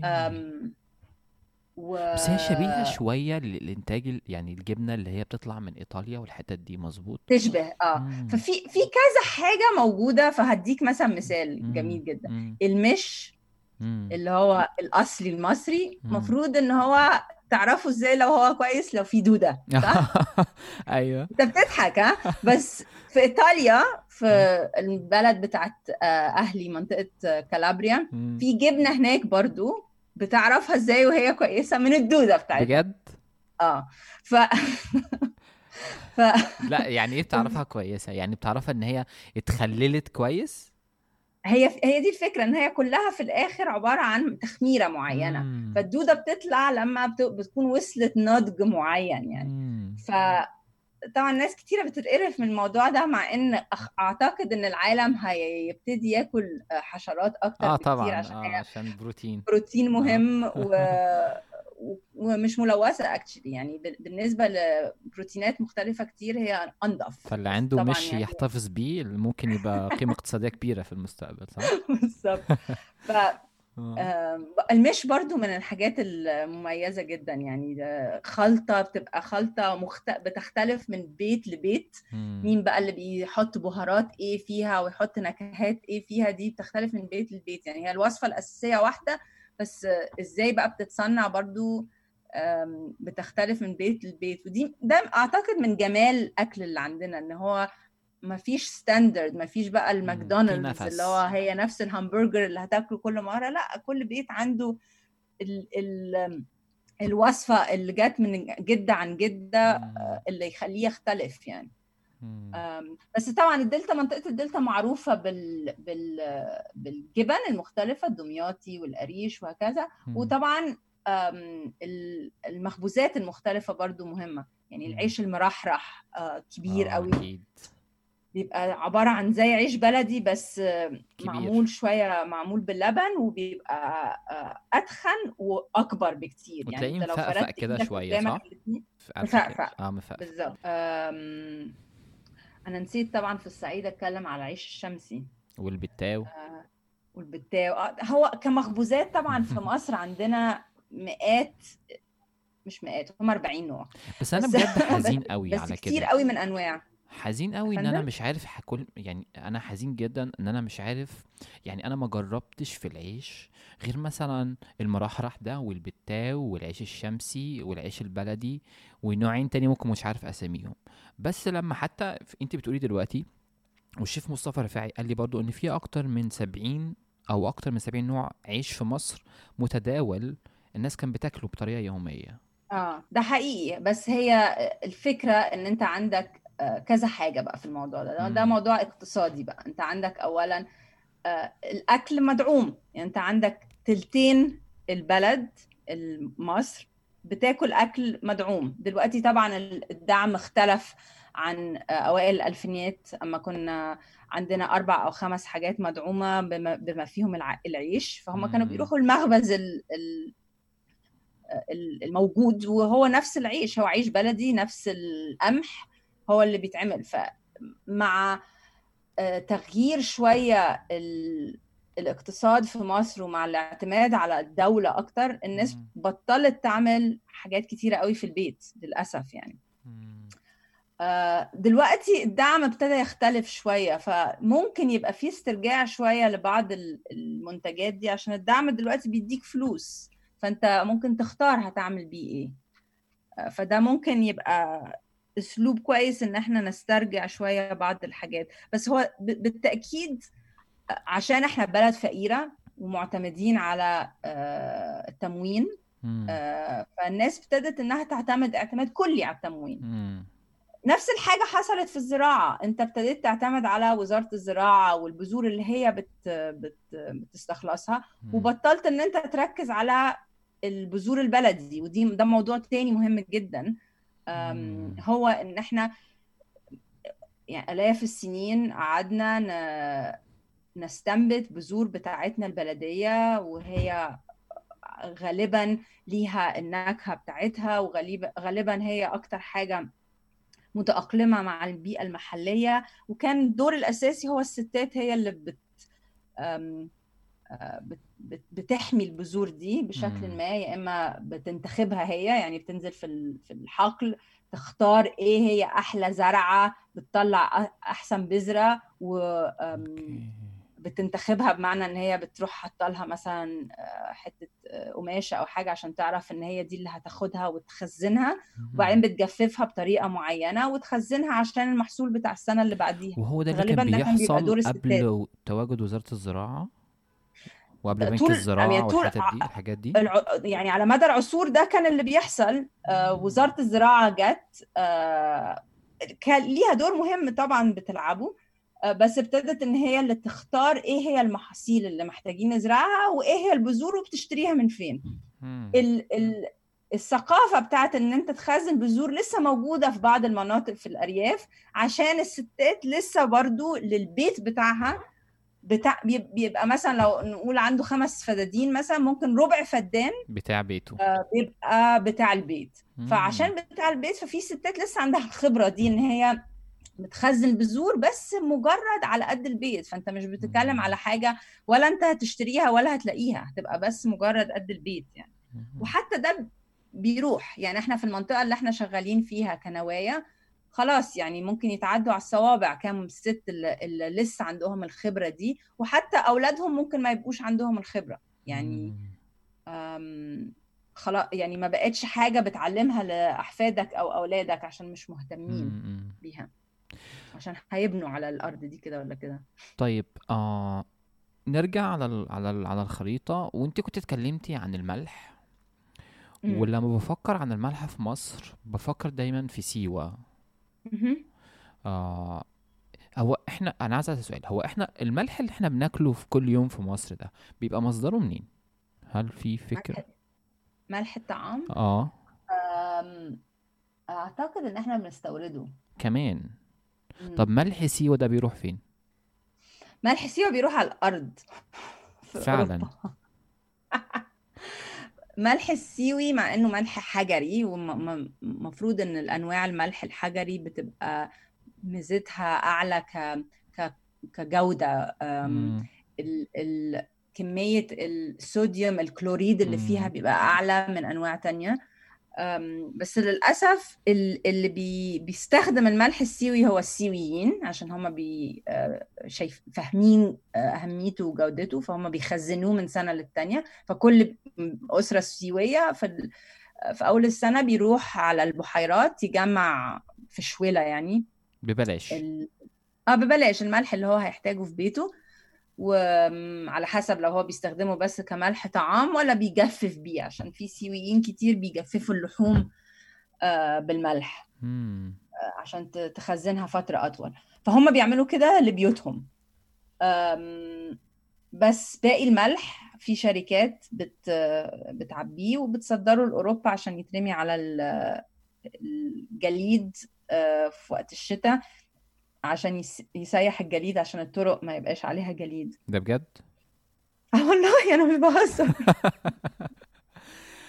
طيب. مع إن جودته عالية بس آه هو يعني مش إحنا عارف إحنا بنشتري ملح الهيمالايا وملح ده ب... ب... آه. بمئات الجنيهات بالمية جرام. أيوه. أيوه أيوه. إحنا شاطرين قوي في الحاجات دي بقى لو هنبيع لك ملح بقى ببلاش بقى وكده. بس هو okay جودته عالية. هو طبعا ما أعتقدش إن هو نفس الحاجة زي الهيمالايا ما. ما أقدرش يعني بس at least أحسن آه من الملح بتاع البيت اللي إحنا آه، بناكله ده أكيد آه مم. أكيد طب ندخل في سيوة بقى يعني سيوة سيوة مم. برضو ده عالم تاني خالص أم... أنا عارف طبعا إن الموضوع صعب قوي إن أنت تعالجه في حلقة واحدة بس مم. يعني إحنا بنحاول أم... سيوة طبعا معروفة جدا عشان ال- البلح مم. آه، في تقريبا 40 نوع بلح موجودين في سيوة. Wow. وفي منهم مش موجودين في أي حتة تانية في العالم اسمهم endemic موجودين بس في سيوة. بما فيهم بعض أنواع ال- النخيل ممكن يبقى فيه مثلا عشر شجيرات أو عشر نخلات فاضلين. خلاص يعني. هم دول آخر عشرة للأسف يعني.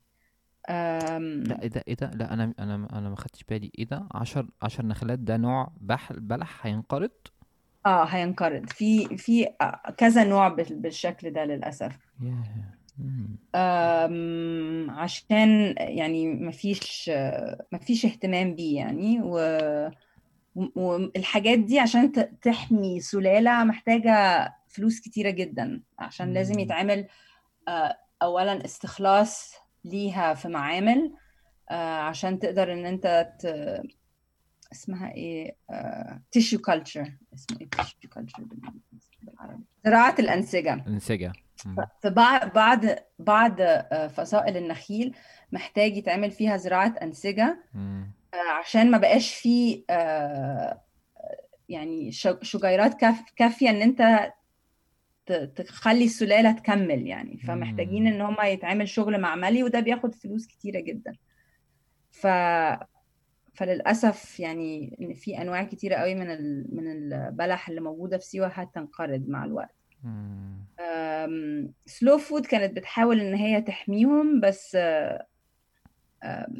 بس في مشكلة تانية إن أنت عندك برضو مشكلة أم، مين اللي هيبقى okay أما بتبتدي تشتغل في الشغل المعملي ده بتدخل بقى في تفاصيل ليها دعوة ب مين ليه الحق إن هو يسمي حاجة وتبقى بتاعته. يعني أنت عندك فكرة إن الحاجات آه، ليها باتنتس أو براءة اختراع. في. منتجات كتير قوي حوالين العالم أما بتبتدي تشتغل عليها وتعمل عليها أبحاث بيتعمل عليها براءة اختراع.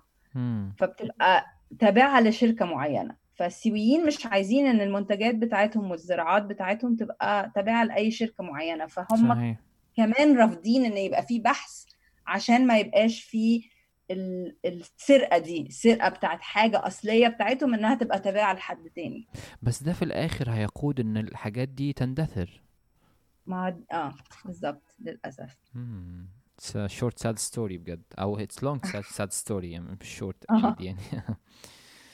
آه، طبعا البلح بياكلوا غير البلح نفسه بياكلوا القلب بتاع ال- النخلة نفسها فهو لما بيجي مثلا ينظف آه. ال بياكلوه إزاي بقى؟ أفندم؟ بياكلوه إزاي؟ يعني بيعملوا له إيه؟ فهو بيقطع النخلة نفسها يعني مم. هو بي... مثلا انت أنت اللي بيحصل مع النخل إن أنت بيبقى عندك ساعات آه مش ساعات دايما بيطلع جنبها نخل تاني صغير فأنت محتاج تنضفه عشان النخلة الأصلية ت... تنمو كويس. مم. فما بتشيل بقى اللي هم ال... ال...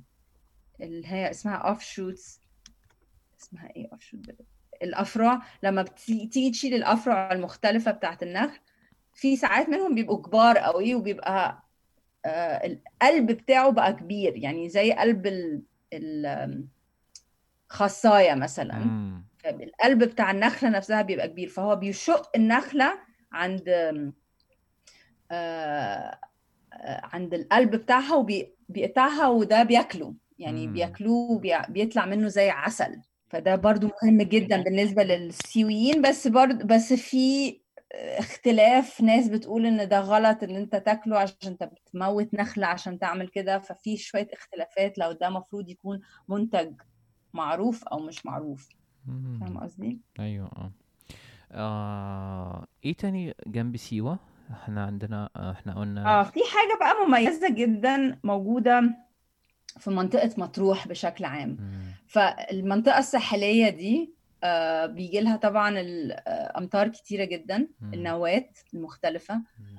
آم، ففي زراعات ومنتجات مختلفة آه، ال- العنصر المائي الأساسي بيجي من الأمطار اللي بتيجي آه، بصورة آم، مستمرة في وقت الشتاء. فعندك آه،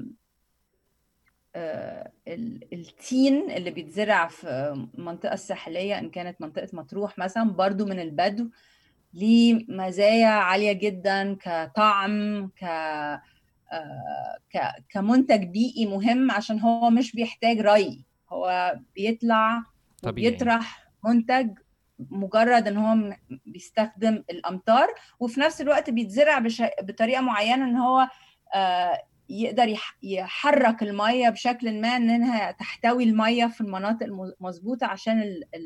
شجرة التين تقدر إنها تطرح.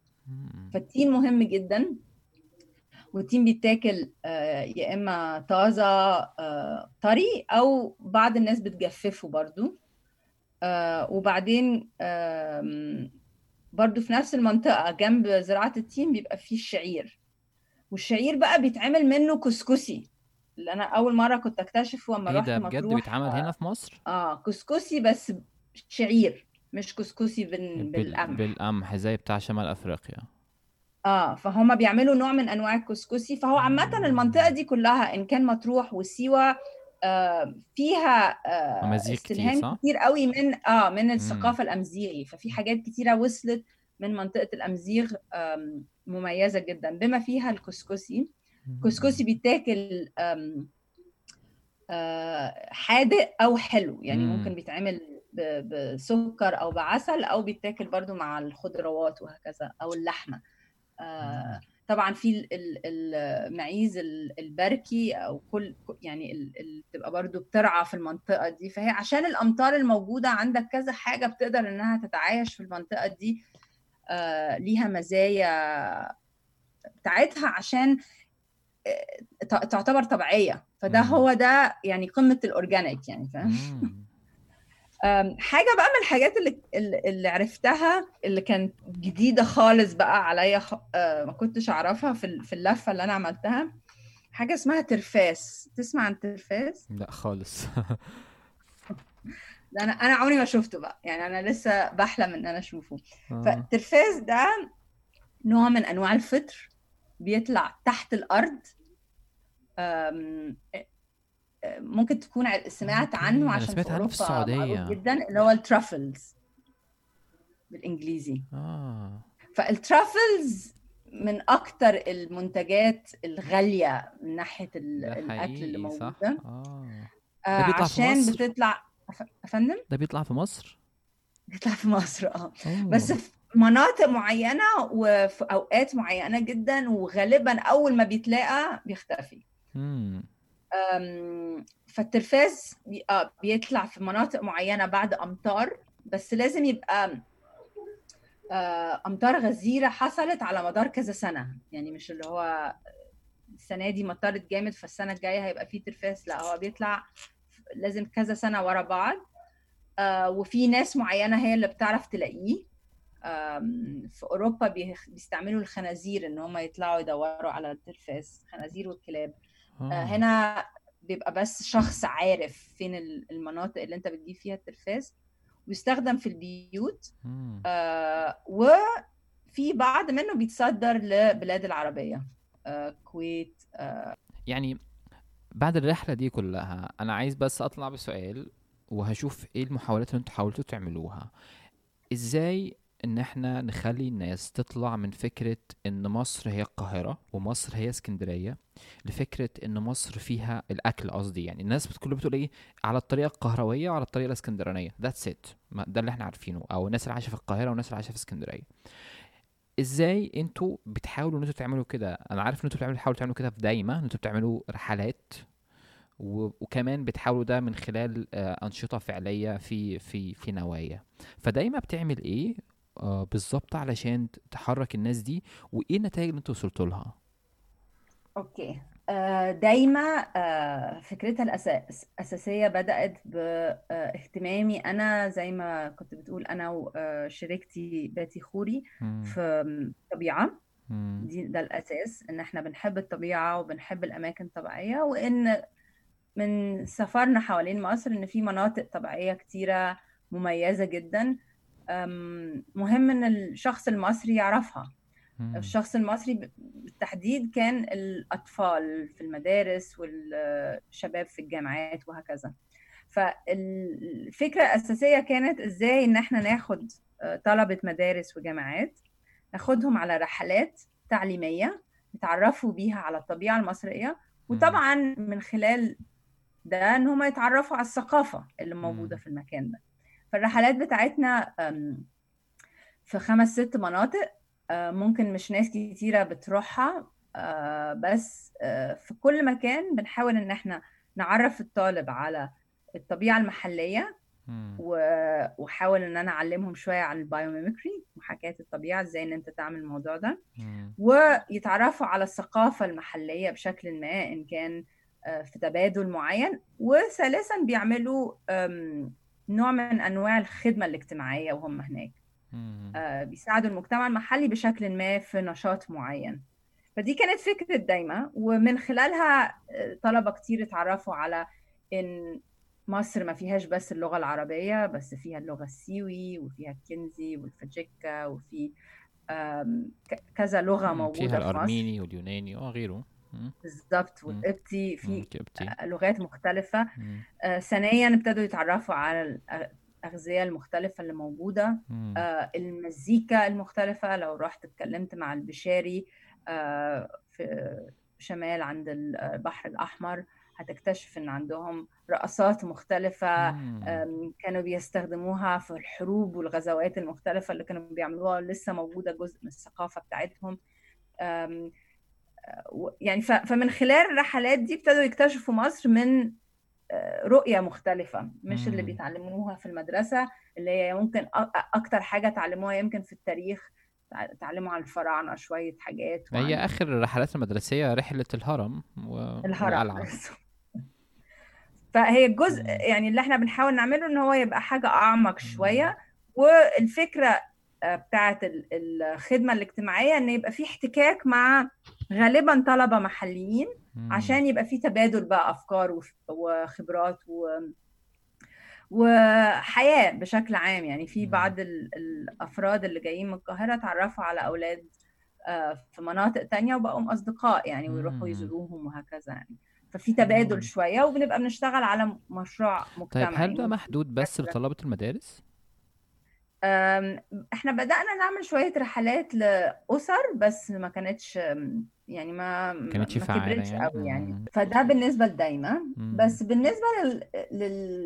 للشغل اللي هو متعلق بالأكل والغذاء أعتقد إن النوايا هي المؤسسة اللي ركزت على الموضوع ده. فزي ما أنا حكيت لك إحنا كنا ثلاث أفراد مهتمين بإزاي إن إحنا نشتغل مع فلاحين عشان ننمي الريف بشكل يكون في أفكار استدامة أكتر فيها وفي أكل وتغذية يبقى صحي أكتر بس في نفس الوقت إن هو فعلا ينمي الريف بشكل إن هو يكون شغال بطريقة يعني بكفاءة أكتر من اللي هو فيه عشان للأسف الخدمات اللي موجودة في الريف مش كافية إن هي تساعد الناس إنها تطلع من الفقر اللي هي فيه. ف نوايا آه، بدأت بمشروع صغير سنتين. كان فكرته إن إحنا رحنا تواصلنا مع مجموعة مزارعين آه، وقلنا لهم مين عايز يقود تجربة آه، إحنا مش عارفين إيه هي ال ال النتائج بتاعتها. بمعنى إحنا هنجرب لمدة سنتين عندنا دعم. هنجرب إن إحنا نجرب تجارب مختلفة في الزراعة في التصنيع في إن إحنا ندخل سلالات جديدة في حاجات مختلفة. مين عايز يقود تجربة معانا لمدة سنتين ويعمل اختراعات شوية في الأراضي بتاعته أو في في الشغل بتاعهم مم. فوصلنا ل 20 شخص آه، قادوا التجربة دي معانا ومن خلالها قدرنا نتواصل لكذا حاجة. أولا آم، بدأنا إن إحنا نعمل مشروع كومبوست بتاعنا. مم. آه، نعمل آه، سماد طبيعي آه، محلي معمول من ال- الخضار وال- والورق اللي موجود في المنطقة ومن خلاله بنبتدي نبيع لناس تانية بما فيهم المزارعين نفسهم جزء من التجربة. بدأنا نعمل حاجة اسمها vermicompost أو كومبوست معمول من الدود. فالدود في نوعية معينة من الدود فعالة جدا إن هي بتاكل وت... و... آه، بتاكل وتهضم وتستخلص آه، سماد من أعلى جودة سماد موجودة ع- أحسن بكتير من من الكومبوست العادي. فده بيستخدم مثلا في في الحضانات بتاعة ال- النباتات عشان تقدر إن أنت تدي أحسن غذاء للنباتات الصغيرة والبذور.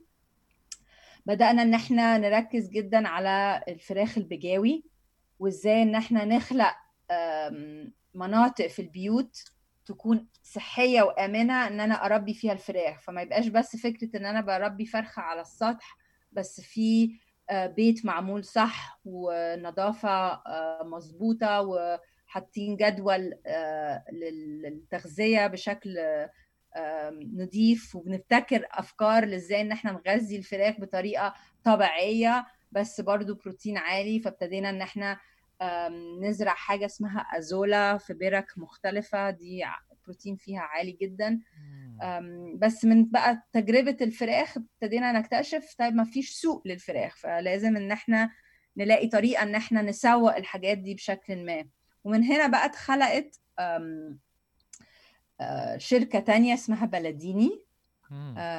بلديني عبارة عن يعني برضو تجربة جميلة جدا من مجموعة سيدات آه، أغلبهم مراتات الفلاحين اللي إحنا بنشتغل آه معاهم. أوكي. وفت... وفتحنا أول مطبخ لينا كان جوه آه، فجنون لو تسمع عن فجنون. مم.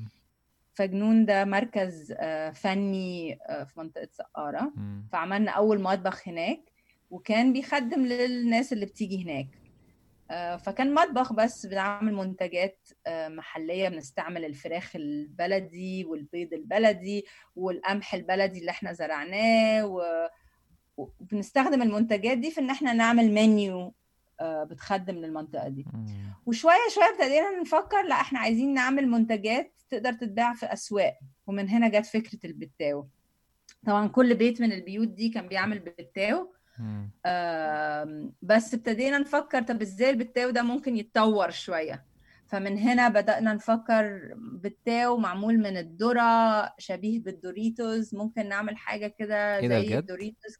آه يعني هو قمح. آه، قصدي هو ذرة. آه. فالدوريتوز ذرة. آه أنا عارف بس هو بيبقى طعمه ب flavors يعني؟ بالظبط. فابتدينا. نلعب بقى في الفكرة دي. فالبتاو دلوقتي معمول بالخروب. بسمسم الحاجات دي موجودة ب... دلوقتي؟ بنبيعه آه. فعلا؟ في لو فين رحت مثلا ساني سوبر ماركت في الزمالك بيتباع هناك. طب إحنا إحنا إحنا هنحط الحاجات دي في ال description بحيث الناس آه، اللي حابة تجربها. آه أكيد. ساني market أكيد. اسمه إيه ال product بتاع بتاو؟ البتاو بلد... بلديني اسم الشركة بتاعت السيدات هي الحاجة دي موجودة في ال market؟ وبقت موجودة آه. آه أنا شفتها في ال market صح افتكرت. آه آه okay okay. ماشي. جميل وفي نفس الوقت برضو آم، حاجة موجودة يعني حاجة ظريفة جدا موجودة تقريبا في كل في بيوت كتيرة قوي ريفية ال- آه، ال- الجهاز بتاع تصنيع المكرونة. دي حاجة برضو آه مكتشفة. المكنة؟ المكنة آه آه. أكيد عندنا طبعا في البيت. آه موجودة في كل بيت آه. تقريبا.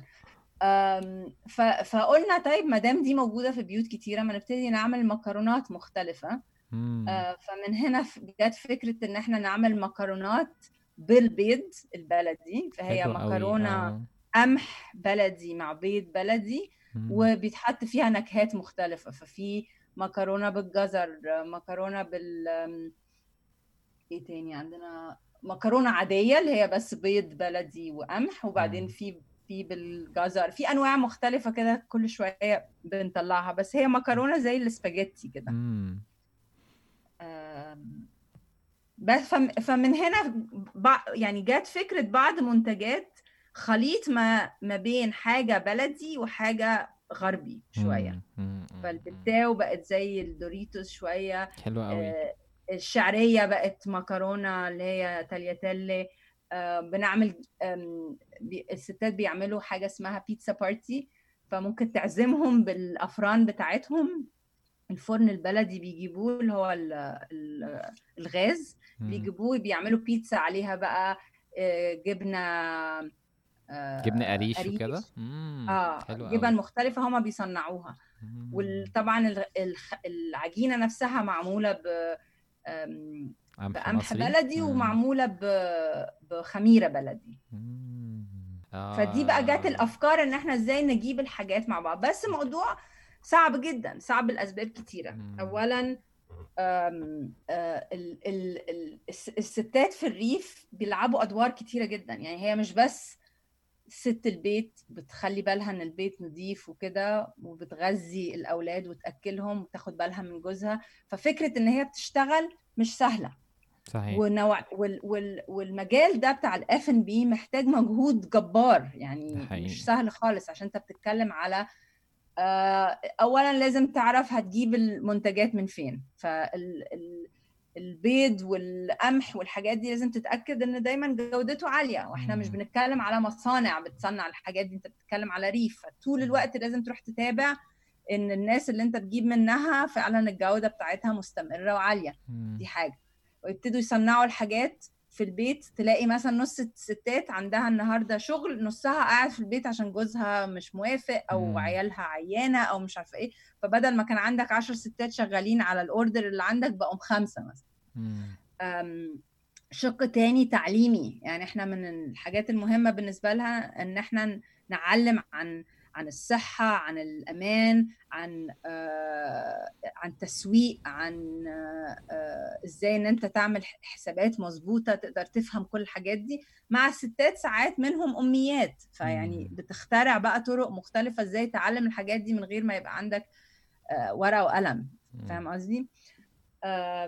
ففي الشق ده. وبعدين بقى شق كبير جدا. هو إزاي إن أنت أصلا توصل المنتجات دي الناس تبيعها آه، تتباع تتباع أصلا. مم. فده شق تاني.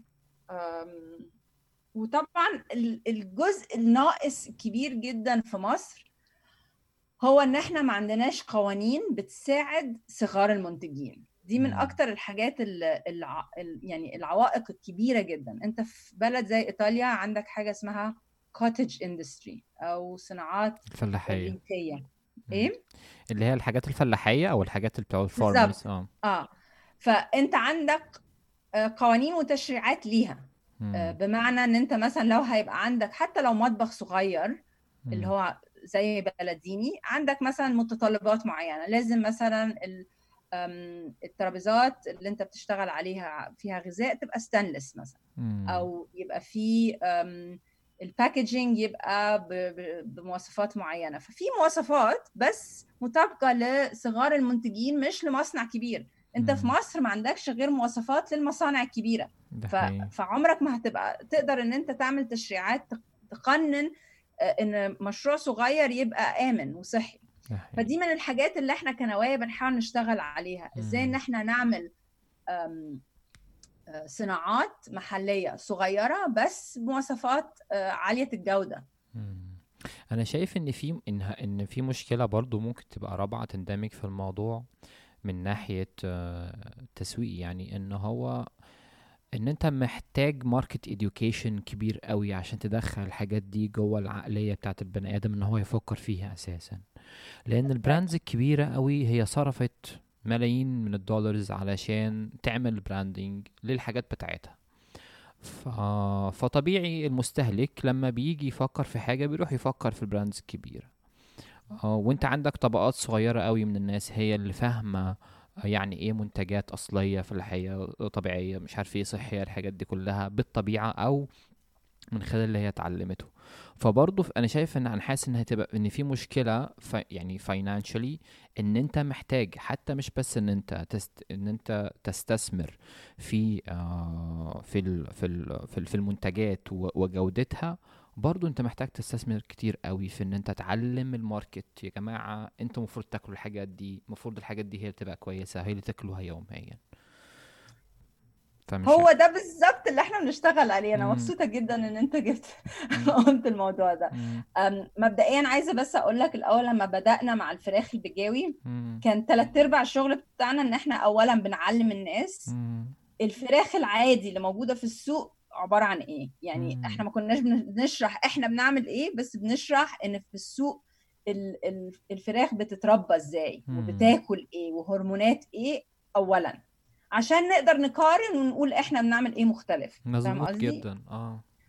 فده كان جزء كبير جدا من الشغل اللي إحنا كنا بنعمله مع الفراخ البجاوي بغض النظر فعملنا فيديوهات وعملنا آه، حملات على على فيسبوك وهكذا. مم. وده بره من التسويق نفسه يعني إن أنا أحاول فعلا أبيع. فجزء كبير كان ده. فعشان السبب ده وعشان ده أخذ مننا مجهود كبير جدا نوايا دلوقتي داخلة في مجال مختلف شوية واللي هو إن إحنا في الوقت الحالي شغالين على حضانة منتجات ريفية. آه incubator ف... incubator بالظبط. آه. فكرتها هي إن إحنا نكون مركز لمشاريع زي بلديني. تقدر إن هي تاخد بقى الخبرة مننا في إن هي يا إما مثلا آه، كمطبخ أو كتسويق أو كتعليم تاخد كل الخبرات من المكان ده وتتخرج. بس ممكن تفضل يبقى عندها خدمات من خلالنا على حسب هي عايزة إيه. فممكن التسويق يفضل من خلال نوايا. ممكن تقرر إن التعليم يفضل من خلال نوايا. فبقت دلوقتي فكرة إن يبقى في incubation تقدر إن أنت الفكرة بتاعت بلديني دي تنتشر في أنحاء مصر وإحنا بالفعل شغالين في الفيوم وفي منطقة سقارة ده, ده عظيم جدا بحقيقي ده عظيم جدا. يعني شايف هذه خطوة يعني آه، أو يعني أنتوا أكيد شغالين من زمان قوي بس آه، واحدة من الحاجات آه. اللي إن شاء الله يعني أتمنى ان هي تسمع بجد يعني. أنا عارف إن أنا إن إحنا طولنا إحنا قعدنا إحنا دلوقتي داخلين في ساعتين.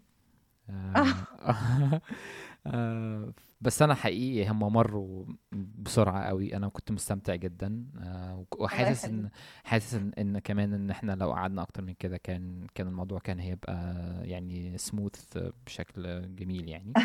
فانا أنا شاكر جدا جدا جدا إن انت كنتي معانا النهارده سارة. وحقيقي أنا آه مقدر لكل الحاجات اللي أنتوا اشتغلتوها في نوايا. وكمان آه، في دايما وكمان مجهوداتك الشخصية علشان آه، حماية التراث المصري وإن هو يبقى آه، معروف للجميع. فمش عارف أنا ممكن أقول لك إن أنا شخصيا بشكرك جدا أنت بتعملي كده وأتمنى إن أنتوا تكملوا يعني بحقيقي يعني. إن شاء الله نكمل وهنكمل بيكم يعني هي مع الناس اللي بتستمع إليك و... والمجتمع ككل لو فعلا بدأنا نفكر إن إحنا ما نقدرش نتقدم لقدام من غير ما نبص لورا هنبقى ناس مبسوطة أكتر بكتير وهنقدر ننمي أكيد. مصر بطرق جميلة جدا. فهي آه، فرصة جميلة إن إحنا نبقى فخورين بأكلنا وفخورين بتراثنا بس وإحنا باصين لقدام. صح صح جدا. آه طبعا أنا يعني آه أغلب الحاجات اللي أنتوا سمعتوها في في البودكاست هتبقى included يعني في في الوصف آه سواء منتجات نوايا أو آه الحاجات اللي كانت بتعملها أو ال link بتاع دايما آه أو آه الشغل اللي طلع من آه من شغل سارة وكمان آه حلقات بتاعه آه آه بتاعه محصول آه وال TEDx talk بتاع سارة كلها تبقى included بحيث الناس اللي عايزة تعرف أكتر. آه في النهاية أتمنى إن أنتوا تكونوا انبسطتوا يعني. ولو عجبتكم الحلقة يعني شيروها مع الأصدقاء على كافة وسائل التواصل الاجتماعية. آه شكرا جزيلا ونشوفكم إن شاء الله في حلقة قادمة من برتقان بودكاست. شكرا سارة. شكرا ليك. باي باي.